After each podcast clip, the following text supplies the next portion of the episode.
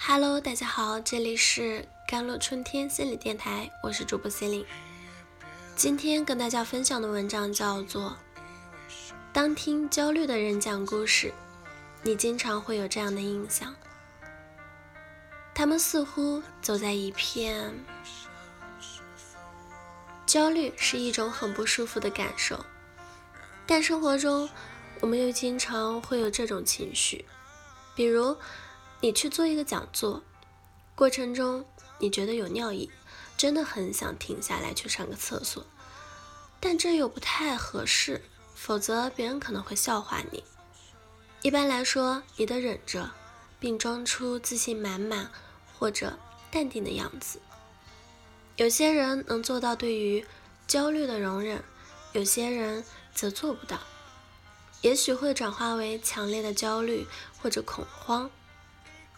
有很多有心理障碍者身上，我们往往能发现一个共同的特点，即他们缺乏一种容忍焦虑的能力。他们似乎会有一种完美主义的倾向，比如学习时不能容忍一知半解的存在，一定要强求理解；微信留言没有被回复时，出现强烈的不满和愤怒；当别人欠着自己钱时，总是念念不忘，纠结于对方不还该怎么办？遇到困难时，迫切想要获得解决问题的方法。他们会因为睡不好、头晕、状态不佳而惴惴不安，总想彻底解决问题。有些人还会纠结于职业的发展，总想找到最适合自己的职业发展方向。哪怕为此浪费了大量的时间，他们抱有的信念是“一步错，步步错”。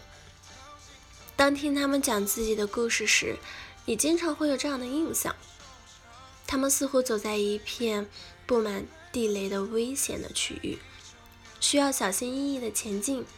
一旦有所偏离，就会有生命危险。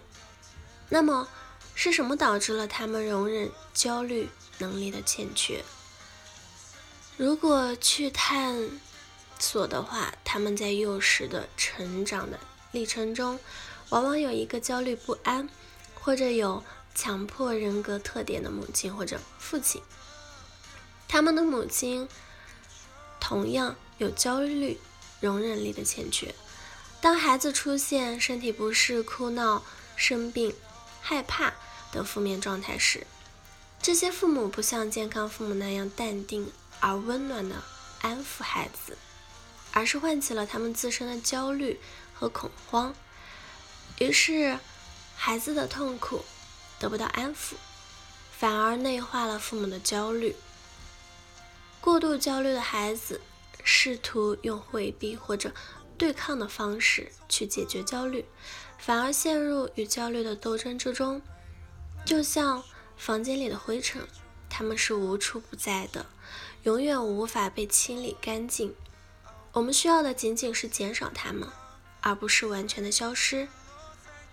焦虑者发展出了偏执的理念，渴望完全消除焦虑，结果却陷于持久的焦虑之中。这可谓是心理上的悖论。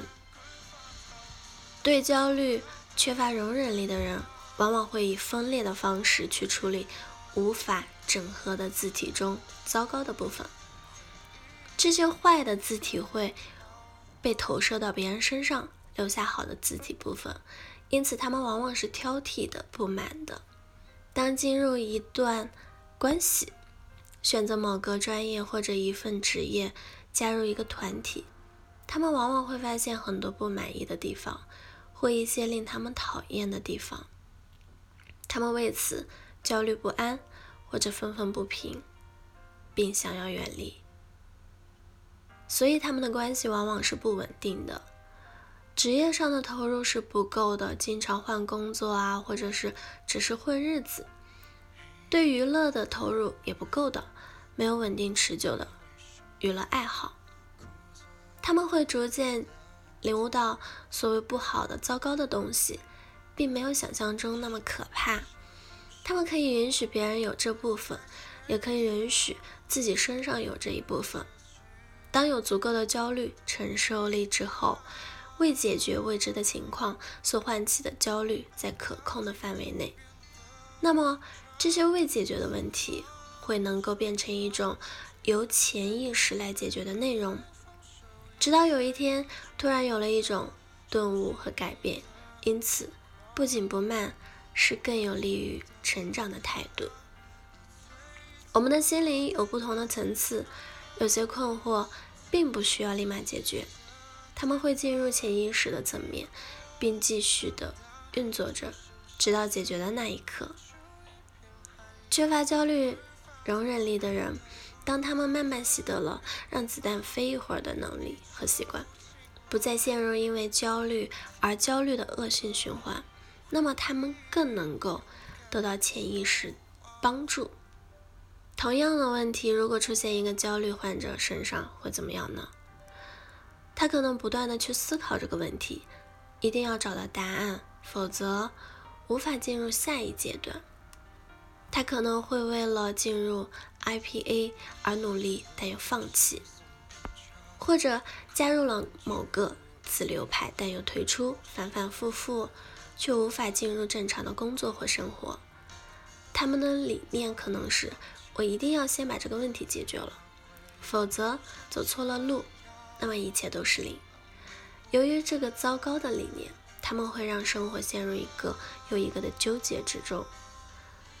真正的原因并非方向到底对不对，虽然这并非不是一个问题，而是容忍焦虑的能力以及背后字体整合的程度。好了，以上就是今天的节目内容了。咨询请加我的手机微信号幺三八二二七幺八九九五，我是 Celine，，我们下一期节目再见。